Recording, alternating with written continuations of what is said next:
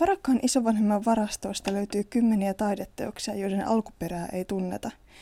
Huutokaupassa tulee vastaan taulu, jonka väitetään olevan kauan kateissa ollut viimeinen pala mestaritaiteilijan tekemää sarjaa. Voiko hyvä olla totta? Tervetuloa Morenin median asiantuntija äänessä ohjelmaan. Minä olen toimittaja ja taiteilija Anni Kanniainen. Puhelimen päässä eläkkeellä oleva poliisi ja nykyinen kirjailija Kimmo Nokkonen, tervetuloa. Kiitoksia. Miksi taiteen väärentäminen on rikos? Uh, no, tämä on sellainen kysymys, mihin ei ole yksinkertaista vastausta olemassa. Uh,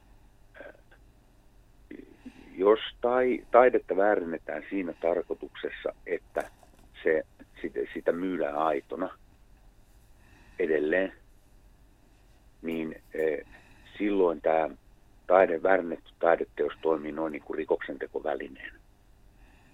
Ja, ja, ja mä, tää, tästä tulee aika pitkä johdanto, jos me ruvetaan käymään yksi, y, yksiselitteisesti läpi kaikkia niitä rikosoikeuden tunnusmerkistöjä, mitkä saattaa tulla kysymykseen, mutta, mutta tälle yksinkertaistettuna sanottuna, niin kysymykseen tulee silloin petos ja hyvin usein myös väärennysrikos. Ja, ja, ja, ja oleellista on siis se, että taidekaupan yhteydessä ostajaa erehdytetään siten, että ostaja kuvittelee ostavansa aina teoksen. Lähtökohtaisesti teoksen signeeraaminen jonkun tunnetun toisen ihmisen nimi, nimi on väärännös. Ää, rikosoikeudellisesti lähdetään siitä, että jos taulu on signeerattu jonkun tunnetun taiteilijan nimi, vaikka tekisin kopion esimerkiksi Pekka Halosen työstä, niin silloin ää, se väärin työ, minkä teen ja signeeraan Pekka Halosen nimin, niin sen pitäisi sisältää asianmukaiset kopiomerkinnät. Ja lisäksi sitten tota, tekijän pitäisi noudattaa näitä, näitä niin sanottuja hyviä, hy, hy, hyviä käytänteitä siinä kopion tekemisessä, eli sen ei pitäisi olla juuri saman kokoinen kuin sen alkuperäisen teoksen, josta se on kopioitu. Niin, käsittääkseni historiassa on ollut tarkoituksellisiakin kopioita liikkeellä. Taitekopioiminen on ollut yksi keskeisiä taiteilijoiden koulutusmuotoja varmaan satojen vuosien ajan, mutta, tota, mutta nyt näissä oikeudenkäynneissä, mitä Suomessa on käyty, niin katsotaan aika selkeästi se, että jos tällainen kopio, joka on signeerattu olemassa olevan tunnetun taiteilijan nimi, niin jos siinä ei ole kopiomerkintöjä, niin se katsotaan rikosoikeuden tulokulmasta väärennösaineistoksi. Ja sellaisen väärennösaineiston hallussapito täytyy olla laillinen syy ja, ja, ja se laillisten hyväksyttävien syiden määrä on ö, nykyisessä oikeuskäytännössä varsin suppea. Niin. Eikö väärennöksenkin omistaminen ole rikos, jos tietää se olevan väärennös? Jos sen tietää olevan väärennös, niin meillä on nyt viimeaikaiset tota, useampi, use, use, use, useampi ää, tuomioistuin ottanut sellaisen kannan, että tällaisen väärennöksen ää, seinällä pitäminen kotona, niin se, se, se, se, että pidät sitä kotona koristeesineenä, niin se ei ole hyväksyttävä syy pitää sitä halussa. Mitä kannattaa tehdä, jos epäilee omistamaansa tai läheisen teosta väärennökseksi? No, nyt meidän ensinnä on tässä, tässä tilanteessa, niin meidän kannattaa tehdä niin kuin, niin kuin tota, ää, lähteä, lähteä siitä, että erotetaan vähän, että, että, että onko meidän kysymys arvotaiteesta vai onko meidän niin kuin kysymys sitten mm, tällaisesta, tällaisesta monilukuisemmasta taiteesta. Eli, eli sehän, siis jos me puhutaan nyt jonkun maalauksen, jonka arvo on tuolla taidemarkkinoilla e, joitain satoja euroja, ehkä pari sataa, kolmesataa euroa, niin, niin kyllähän meidän, meidän silloinhan on niin kuin jotenkin suhteutettava ne toimet, joita sen aidoksi tarkastamisen suhteen tehdään, niin suhteessa siihen teoksen niin kuin oikeaan arvoon. Mutta jos me puhutaan niin kuin arvotaiteesta, että me mennään tuhansiin euroihin tai jopa kymmeniä tuhansia euroja, niin, niin kyllä silloin, silloin on hyvä ruveta niin kuin tiedostamaan se, se mahdollinen riski, mikä siihen taiteen aitouteen lisää, to, ri, li, ri, liittyy. Eli tota, kun nämä kuitenkin kulkee suvu, suvuissa ja näitä peritään, niin ainakin sellainen tilanne, jossa, jossa noin niin kuin jäämistöön jää arvotaidetta, niin ennen kuin sitä varsinaista tota jakoa siinä pesässä tehdään, niin kannattaisi selvittää ää, sen taiteen aitous, mitä siellä pesässä on. Ja se, si, si, sillä vältetään pahoja pahoja sotkuja, mitä saattaa sitten syntyä sen, sen, sen, sen, sen pesän jakamisen jälkeen. Ja aika, aika sellainen kuluttajan kannalta hyvä keino tällaisessa tilanteessa on ottaa yhteys johonkin tällaiseen tunnettuun toimijaan, huutokauppatoimijaan, arvostettuun huutokauppataloon ja, ja tota, pyytää sieltä arvio, että, että, että, että mitä he ottaisivat näistä, näistä myyntiin ja mihinkä, mikä niiden noin niin kuin sen hetkinen arvo on. Koska, koska jos, jos me puhutaan arvotaiteesta, että arvotaidetta tarjotaan huutokaupoille ja huutokaupat ei ota sitä sitten myytiin jostain syystä, niin silloin pitää niin kuin herätyskellojen soida, että, että mikä se on se syy, jos he ei ota esimerkiksi jotain Reira Särestöniemen maalausta myyntiin. Koska, koska tota, tota, silloin, silloin, silloin mun mielestä siinä ei juuri mitään muuta syytä ole olemassa kuin se syy, että huutokauppa epäilee sen teoksen aitoutta. Millaisilla metodeilla sitten näitä mahdollisia väärennöksiä voisi tutkia? No, tota, tässä on mennyt tämä maailma eteenpäin aika paljon. Sen, mä aloitin nämä 2009 ja, ja kansalliskalleria meni, meni, meni valtavan paljon, varmaan vuoden voi sanoa eteenpäin siinä teknisessä tutkinnassa, mitä näille taideteoksille tehdään, että se teknisen tutkinnan merkitys siinä aitouden selvittämisessä niin kasvoi koko ajan. Ja, ja, ja se on nyt todella ratkaiseva. Ja, ja näistä teknisistä tutkinnoista, mitä kansalliskalleria tekee, niin, tota, niin niistä mä en pysty, mä en ole sen puolen asiantuntija. Tiedän niistä jotain, mutta jättäisin sen puolen selvittämisen puhtaasti tuonne kansalliskallerian kansalliskallerian asiantuntijoille. Mutta, mutta se on niin kuin yhä ratkaisevampaa tässä, tässä, tässä arvotaiteen tutkimisessa, tämä, tämä, tämä, tämä materiaalitekninen puoli. Selvitetään, mitä pigmenttejä ne tutkittavat taideteokset sisältää, ja sitten tota, öö, verrataan niitä pigmenttejä sen tunnetun taiteilijan aikoinaan käyttämiin öö, väripigmentteihin.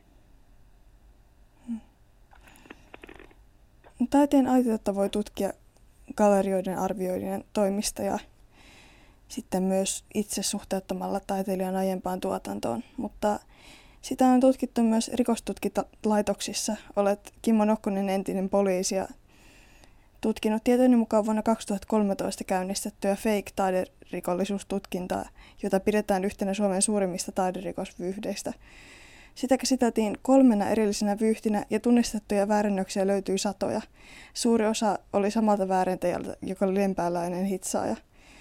Entinen poliisi Kimmo Nokkonen, miten väärennösrikosten tutkinta eteni?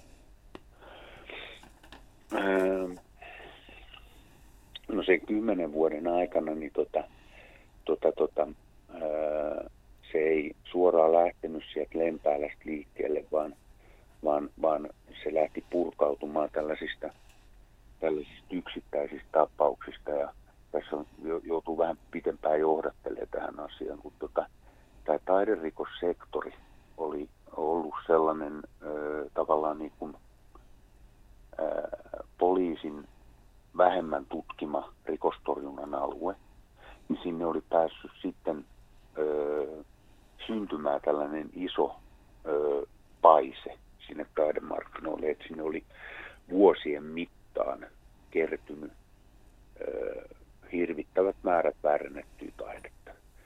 Ja mainitsemasi Seppä oli väärentänyt 80-luvun alkupuolet lähes täyspäiväisesti suomalaistaidetta Suomen taidemarkkinoille. Ja, ja kun me tultiin siihen, siihen, siihen kuvioon mukaan silloin 2010-luvun taitteessa 2009, niin siellä, sieltä, sieltä alkoi purkautumaan vaan niitä juttuja, niin kun, kun yhden, yhden jutun aloitit, niin kolme muuta odotti selvittämistä. Ja meillä meni kymmenen vuotta siinä, siinä, siinä että me saatiin se, se siivottua jotenkin se kenttä, kenttä tota, niistä väärännöksistä ja sitten väärentäjistä. Ja, ja, ja se, niin kuin sanoitkin tuossa, niin se johti tosiaan kolme eri pääkäsittelyä ja, ja, ja syytekohtien tutkittujen taulujen ja, ja, ja tota, vastaajien määrällä mitattuna, niin se, tämä operaatio Fake oli 2000-luvulla laajimpia Euroopassa tutkittuja taiderikoskokonaisuuksia. Eli se oli niin kuin mun mielestä aika hämmästyttävää, että Suomen pienille taidemarkkinoille pääsi syntymään noin niin kuin Euroopankin mittakaavassa tällainen näin laaja taide, taiderikoskokonaisuus. Et jos me esimerkiksi verrataan Suomen taidemarkkinoiden kokoa Ruotsin taidemarkkinoihin tai Tanskan taidemarkkinoihin, me puhutaan kuitenkin huomattavan paljon pienemmistä taidemarkkinoista. Mä luin kuitenkin, että osa gallerioista on myynyt tietoisesti väärennettyä taidetta. Kuinka järjestäytynyt tämä taiderikollisuus on ollut Suomessa? No sanotaan, niin kuin, että meillä oli tässä Operaatio Feikissä yksi tällainen galleria, joka on mainittu tuolla julkisuudessakin ihan nimet tällainen galleria Vision Oy, joka tota, tota, tota, on lopettanut jo toimintansa ja jonka kautta sitä taidetta tuolla Helsingin päässä myytiin. Ei voi yleistää sille, että taidekalleriat myy. Eli tota, meillä on sellaisia taidekauppiaita, jotka on lähtenyt tälle polulle, mutta, tota, mutta yleistä ei missään nimessä voi. Ja, ja sitten pitää aina muistaa se, että, että siellä taidekauppiaiden joukossa on myös niitä, jotka on niin kuin tullut, tullut tota, erehdytetyksi. Ja, ja, ja, mutta tosiasiahan on se, että meillä meni niin kuin tässä tässä 2000-luvulla niin tuolta huuto, huuto, huutokauppojen kautta niin kuin huomattava määrä ää, väärennettyä taidetta. Ja huutokauppojen kunniaksi täytyy sanoa se, että ne on vielä niin kuin suhteellisen turvallisia ta- kauppapaikkoja, koska minun tietämäni mukaan kaikki ne tapaukset, joissa sitten paljastui väärennös, joka oli mennyt huutokaupan kautta myyntiin, niin on korvattu sitten noin niin kuin sille, joka sen on sieltä ostanut. Hmm. Ilmeisesti tämä taideväärentäjä veli Seppä ei edes saanut kauhean paljon varallisuutta. Et mikä häntä motivoi ja mitä tutkinnassa kävi ilmi sen tiimoilta? No tota, ää, Seppä ei saanut meidän ja sen, sen, sen kymmenen vuoden aikana, mitä minä häntä lähes tutkin, niin, niin tota, sieltä 2014 vuodesta hänen kuolemaansa, niin asti tunsin hänet suhteellisen hyvin, niin mä sanoisin kyllä, että, tota, että jos hän piilotti sinä aikana merkittäviä omaisuuseriä, niin melkein voin antaa näyttelijätyön Oscar-palkinnon hänelle. Että kyllä se, kyllä se, tota, se Sepän, tota, se, se Seppä, Seppä, eli vähän niin kuin kädestä suuhun. Hän, hän, hän asui tota, noin niin kuin, kaupungin vuokra-asunnossa ja, ja ajeli tota, varsin vaatimattomilla autoilla ja vähän niin kuin tota, tota, tota, ää, se, mitä hän sai niistä tekemistään väärennöksistä näitä äh, rikollisia taidekauppiailta, jotka niitä väärennöksiä tilas, oli hyvin ö, vähäistä suhteessa siihen, mitä nämä taidekauppiaat sai sitten edelleen siinä ravintoketjussa, jossa he myi niitä, niitä sitten Ö, mä uskon, että Sepällä oli varsin vahvana sellainen motiivi, inhimillinen motiivi, joka liittyi siihen, että hän halusi sen väärennöksen, tekemänsä väärennöksen kautta niin kuin osoittaa sitä omaa taitavuuttaan. Koska tosiasia oli se, että useita sepän tekemiä väärennöksiä myytiin näissä tunnetuissa huutokaupoissa, niin niiden huutokauppojen ihan siellä kärkitöinä ja, ja tota, hän väärensi kaksi Fernand Leserin työtä, jotka ranskalainen ää, Leserin asiantuntija, ihminen, joka pitää Fernand Leserin te, teosluettelo, katalog hyväksy Fernand Leserin teosluettelo. Toinen niistä töistä, tällainen komposition muraali, väärennös, myytiin Tukholman Bukowskin huutokaupassa lokakuussa 2009 yli 400 000 eurolla ja sen osti sieltä huutokaupasta huutokaupan, huutokauppakonsernin omistaja Eva Lundiin. Et se on jo ö, saavutus, että näinkin kuuluisan maailman luokan taiteilijan väärennöksiä saadaan vietyä niin pitkälle, että ne jopa hyväksytään sinne taiteilijan ylläpidettyä teosluetteloon. Hmm. Et, et, et, et hän oli parhaimmillaan hyvin taitava ja mä uskon, että hän sai niin kuin tyydytystä siitä, että hän pystyi tätä kautta noin niin kuin osoittamaan sen oman taitavuutensa. Mutta yhtä kaikki täytyy sanoa, että hänellä oli myös hyvin huonoja päiviä. Ja ne huonojen päivien teokset, niin ne, ne on niin huonoja, että hämmästyttää, että kuinka ne on joskus saatukin kaupaksi. Meillä alkaa aika loppua, mutta voi todeta vähän kontekstoidakseen, että monia teoksia myytiin esimerkiksi valheellisilla tarinoilla, joiden pönkittämiseksi tehtiin esimerkiksi valheellisia valokuvia erilaisista suvuista ja Tampereen poliisimuseossa on tällä hetkellä näyttely, jossa kerrotaan peräti Himmleriin liittyvä taustatarina, joiden, joiden avulla on myyty suuria määriä taiteita. Haluaisin kysyä vielä loppukysymyksenä, että mikä tässä tutkinnassa oli erityisen yllättävää? Se laajuus.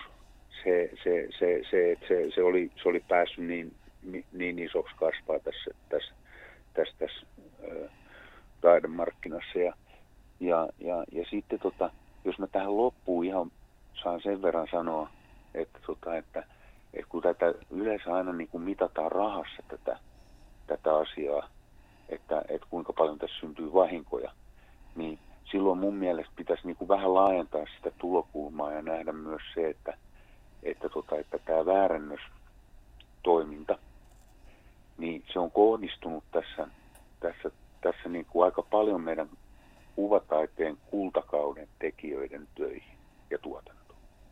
Ja, ja näiden meidän kuvataiteen kultakauden tekijöiden tuotanto on meidän kuvataiteen keskeistä kulttuurihistoriallista perintöä. Ja, ja, ja, ja nämä taiteilijat, kultakauden taiteilijat, meidän hienot naistaiteilijat, niin kuin Serpek Tesle, Kallen Kallela ja, ja, ja kumppanit, niin he loi tämän maan kansallista identiteettiä hyvin voimakkaasti. Ja nyt tällainen väärännösbisnes on omiaan noin niin kuin murentamaan sitä heidän jättämänsä kulttuuriperintöä. Niin tässä, kun taiderikollisuutta torjutaan, niin pitäisi nähdä hyvin voimakkaasti tulevaisuudessa se, että tällä torjunnalla suojellaan myös kaikkien suomalaisten. Ei pelkästään se yhden taiteilijan, vaan kaikkien. Ja se on noin niin kuin perustuslain mukaan kaikkien tehtävä, mun ymmärtääkseni myös poliisi. Taidemaailma on erikoinen soppa, jossa yhdistyy taiteilijan vapaus ja intohimo, kulttuurinen perintö ja rahallinen hyöty. Sitä, sen vyyhdin kanssa. Se oli hyvin tiivistetty. Sen vyyhdin kanssa meidän täytyy selvitä ja koettaa setviä sitä auki. Joo, ja, ja kyllä mä sanoisin, että nyt kun siellä Tampereella niin oli nämä veistosvarkaudet, niin mä nostan hattua Sisä-Suomen poliisilaitokselle, että se selvitti niin nopeasti. Ruotsissa uutisoitiin äh, heinäkuussa, äh, anteeksi kesäkuussa 2022, että siellä oli tapahtunut yli sata veistosvarkausta viimeisten vuosien aikana ei ole saanut yhtään selville. Tehokasta toimintaa. Joo, että et se, se, sillä on suuri ennaltaestävä vaikutus ja täytyy toivoa nyt, että se rikosvastuu toteutuu niissä ja nämä tekijät saa, tekijät saa tota kunnollisen tuomion, koska siinä tähän on sellainen tapaus, jossa noin niin kuin on räikeä ristiriita sen, että mitä saadaan rahallista sillä, että mennään tuhoamaan tällaiset veistokset ja kuinka merkittävä taideteos kaupunkilaisten ja kulttuuriperinnön kannalta tuhotaan kokonaan.